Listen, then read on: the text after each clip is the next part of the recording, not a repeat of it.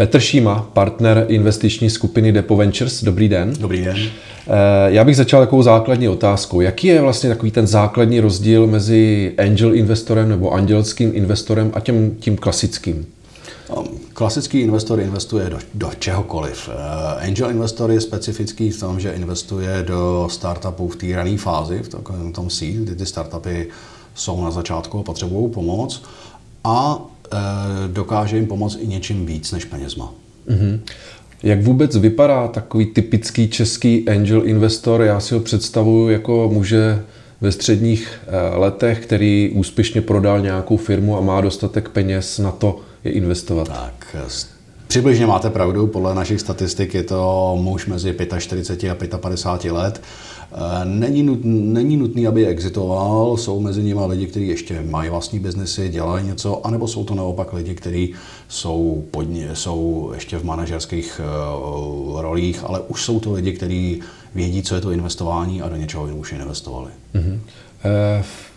v tomto případě mě napadá, kolik vlastně takový investor nebo angel investor by měl mít peněz nebo jaké zkušenosti, aby se takhle mohl eh, prezentovat nebo aby takhle mohl investovat? Jasně, tak eh, ze zásady by to měl být kvalifikovaný investor podle toho, jak eh, zní definice kvalifikovaného investora.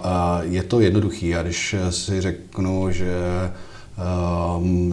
je startupy jsou rizikový aktivum, tak peníze, který do toho chcete investovat, eh, o ty můžete přijít. To je prostě něco, co si můžete do toho, o, to, o to dovolit přijít. Eh, a, a druhá strana je, kolik kolik potřebujete peněz na to, abyste hmm. si udělali portfolio, proto, proto, protože portfolio management a portfolio je jediná cesta, jak omezit riziko. Eh, musíte počítat s tím, že do toho musíte investovat 10, 20 firm, průměrná investice 25 tisíc euro je tak jako všude po celém světě, takže se dá to dost trošku míň a nemusíte to mít na začátku, můžete to mít pro postupně, eh, ale určitě jsou to větší peníze, než kdybyste si chtěl koupit pár akcí. Takže tak v rychlosti, když jsem to počítal, jsou to nějaké jako vyšší jednotky milionů nebo nižší hmm. desítky milionů? Eh, ne, já, možná, jen, možná nejlepší na to je opravdu kvalifikace eh, kvalifikovaného investora nebo definice kvalifikovaného investora ve Spojených státech. To je člověk, který má milion dolarů na investice a nebo má 200 tisíc do, eh, dolarů příjem roční. Mm-hmm. Jo, to znamená, ten příjem tam může být ale od takových, já nevím, 4-5 milionů vy si můžete ty peníze, který, si, který dáváte do, do startupu, uh, když oni přijdete, to vás hmm. nesmí bolet. Jo, hmm. takže tak. Rozumím. No. No a jak jsou na tom ženy, angel investorky, třeba u nás? Kolik jich je, nebo roste to číslo, co to je vlastně za... no, je jich minimum. A nejenom u nás, jako minimum, minimum jich je po celém světě. V Americe jich roste víc, nebo se vzniká uh, investorek víc, protože se tomu daleko víc věnují. U nás je to trošku horší. A těžko říkat, proč ženy jako takový mají větší averzi k riziku, takže je to na jednu stranu přirozené, uh, na druhou stranu uh, prostě, prostě nejsou. Hmm. No, a nikdo, ne, že by jim někdo bránil, jo, ale prostě, prostě nejsou a to asi ze podstaty hmm. věci. No. Rozumím. Jak si vůbec stojí český trh? Předpokládám, že pandemie, která zuřila, teď eh, uvidíme, co, bude eh, co se bude dít v následujících měsících, ale že ta pandemie spíše tomu investování pomohla, ne? No z dlouhodobého hlediska určitě. My jsme na začátku viděli, eh, viděli takový ten strach, jednak strach investorů z toho, co bude, to znamená, že do ničeho nechtěli investovat a jednak na druhou stranu cítili příležitost, Eh, takže eh, očekával, že poteče krev na, eh, po ulicích a budou levné nemovitosti a budou skupovávat. No se to nestalo, takže dneska vědí, že naopak ty peníze je potřeba někam dát a někam investovat. A to, co se stalo díky pandemii, je, že se otevřel celý svět. Už neplatí to, že můžu investovat jenom ve okolí, ale můžu investovat do projektů, které jsou téměř na celém světě, když si na to troufnu. Takže ty možnosti jsou dneska daleko větší, než byly předtím. Hmm. Na to jsem se chtěl právě zeptat, kam vlastně investují ti čeští angel investoři, jestli se spíše soustředují na ten domácí trh nebo, eh, nebo vlastně kamkoliv, nebo kde, kde to preferují? Podle našeho průzkumu, podle našich statistik 60% investorů preferuje Čechy nebo investují v Čechách. Ale zase je docela dost investorů, který, kteří nemají problém investovat i, i v zahraničí a vidíme to, že se z toho postupně stává totální standard, takzvaný remote investing, že prostě investujete do lidí, který jste ani nikdy fyzicky neviděli. Hmm. No, hmm. Pomalu se to, je, je to běžný. Ne, ne pro každého to je, ne každý si na to zvykne, uh, ale když si na to nezvyknu, tak přichází obrovskou příležitost. Hmm. Jak je to eh, s těmi startupy? Spíš se ptám, do jakého typu sektorů eh, nejčastěji eh, čeští investoři eh, investují, nebo co má tak, nebo v čem vidíte třeba i případný trend nebo boom do budoucna? Tak jednak je to podle průzkumu, to, co jsme viděli, tak tam vidíme, že skoro 60% je fintech, pak máme vlastně to, co se dá nazvat B2B SaaS, to znamená společnosti, které dělají business pro, pro, pro, pro korporace nebo dělají business to business projekty. Eh, IoT, eh, AI hodně. Eh, trošku si myslím, že i tudy ta cesta vede do, do budoucna pro Evropu, že budeme chtít se koukat na projekty, které jsou i trošku B2C, byť jsou, byť jsou problematičtější, ale samozřejmě nové technologie a fintech je něco, co vládne Evropou. Mm-hmm. A co třeba právě vzhledem k, k pandemii, eh, řekněme, eh, věci jako healthcare eh, a medicínské různé objevy a podobně? No samozřejmě. A já si myslím, že třeba u toho healthcareu a distanční medicíny to není ani tak jako změna technologií, ale změna přístupu lidí. Ty technologie mm. byly a jenom dneska se na to koukají trošku líp jak doktoři, tak pacienti, tak i trošku regulátoři.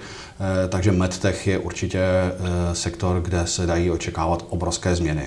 Ale na druhou stranu to není úplně pro každého investora, protože přece jenom eh, ten rozjezd toho biznisu je tam pomalejší, protože tam regulace je a vy tam musíte bojovat o pár let díl než, než s běžným startupem. No.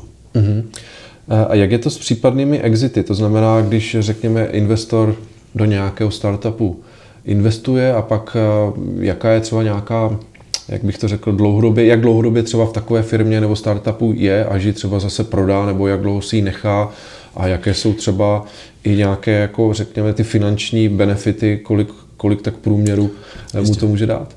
Angel investování eh, je investování na dlouhou cestu. To je, hm, počítejme 80 let, je potřeba s tím počítat, že to tak, že to tak je. A paradoxně, čím úspěšnější startup, eh, tím díl to trvá. Vám prostě, eh, jestli se definuje jako ten největší úspěch IPO, tak to vám 80 let trvá určitě. Mm-hmm. Jo. Um, docela dost, víc než třetina českých investorů uh, už nějaký exit za sebou má.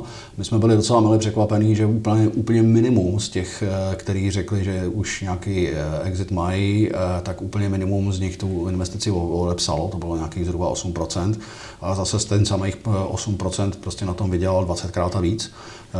Valná většina, téměř polovička, vydělala něco jedenkrát až pětkrát vložený peníze. Ono je to daný tím, ono je to daný tím, že když exituju dřív, tak exituju nějakou jak, jaksi M&A transakcí, tu, ten eh, startup někdo koupí, eh, což není nutně špatně, eh, nevyděláte na tom takový peníze, jako samozřejmě, kdyby se, to, kdyby se z toho startupu stala raketa, um, ale několikrát, pětkrát, pětkrát vložené peníze je to něco, co, co, co tak mm-hmm. se může stát. No. Ještě mě napadlo, máte třeba i vy v portfoliu nějakého potenciálního jednorožce, nebo myslíte si, že Česká republika má na to mít eh, takovýhle, takovýhle, takovouhle firmu, která by to mohla světově někam dotáhnout? Stoprocentně má a myslím si, že v portfoliu ji máme. Říkáme to dlouhodobě, Tatum, brněnská blockchainová firma nebo taková firma, která je na Eh, hranici normálního programování a blockchainu. Minulý týden mimochodem se dostali do finále TechCrunch eh, eh, startupové soutěže, kde se přihlásilo asi 20 tisíc, 2 tisíce asi startupů, oni se dostali do těch posledních 20 a z těch posledních 20 se potom dostali do toho posledního pěti finále, jo. takže mm-hmm. to je určitě startup, který zaujal i na, i na ty největší, ty největší soutěži, takový, takový startupový Nobelovce. Mm-hmm. Vy jste mimochodem nedávno investovali i do rozšířené reality mm. spojené s hračkářským Eh, průmyslem. Můžete jednoduše popsat, eh, jak, jak tyto dvě věci jdou dohromady, co, co zatím je? Nevím, jestli jednoduše, eh, ale rozšířená realita je technologie, která nás baví a kde, kde vidíme, že určitě tam bude velký rozvoj v, v, v budoucnosti. Když řeknu, že hračkářský sektor má, je samozřejmě obrovský sektor, v tom jsou obrovské peníze, ale mají firmy velký problém z toho, že děti už dávají přednost trošku digitálním hračkám oproti těm fyzickým hračkám, takže Augmented Robotics nabízí nějakou variantu, jak ty hračky propojit, jak to autíčko, který je nedalekový ovládání, si můžu přenést do toho, do, do toho telefonu a ovládat třeba to autíčko z toho, toho, toho telefonu. Tak trošku se smívá, mm-hmm. smívá ta hranice toho reálného a digitálního. A tady je obrovská budoucnost a myslím si, že to zažijeme už v dohledné době. Už jsou dneska velmi konkrétní zvěsti o brýlích Facebooku a ostatních hráčů, který budou už nabízet rozšířenou realitu přímo v brýlích a co je obrovský skok dopředu. To bude, prostě, to bude zase technologie, která nabídne úplně nové aplikace. Mm-hmm. A jak to vidíte přímo s tímto projektem, respektive můžete říct, eh, kolik jste do toho investovali a co vlastně od této investice Určitě. očekáváte? My jsme do toho jako fond investovali 100 tisíc, dalších něco víc než 100 tisíc investoval náš syndikát. Myslíte eur? Uh, eur, eur, eur, samozřejmě. Další takové peníze investoval náš syndikát, našich angel investorů. Tenhle ten projekt je pro nás hrozně zajímavý a splňuje to naprosto všechny parametry, proč, proč do toho jít, protože Zakladatelé jsou tři velmi aktivní kluci, kteří jsou z německého Space eh, programu, eh, to znamená, jsou to opravdu schopní vydátoři a vědu přetvářet do, eh, do konkrétních věcí. V Německu funguje velmi dobře grantový program, to znamená, oni už mají ten základní výzkum a patenty, už asi dva, dva patenty už hotový na základě grantů. Eh, to znamená, na to nepotřebovali financování. Co zásadní věc, tenhle ten projekt nám přinesl náš angel investor, který je velmi zkušený angel, eh, zkušený podnikatel, už prodal dvě svoje firmy a 25 let dělá v hračkářském sektoru, mm-hmm. zná tam všechny a on jemu se ta firma hrozně zalíbila a nastoupil tam jako sales director. Takže pro mě to má všechny parametry. Technologie je zajímavá, lidi, kterým věřím, že jsou, že, že, že, že jsou dobrý a sales, který, o kterých se stará někdo, o kom vím, že, že to umí a že, a že, a že to dokáže. Co mm-hmm. víc bych chtěl. Eh, takže co, bych, co o to očekávám?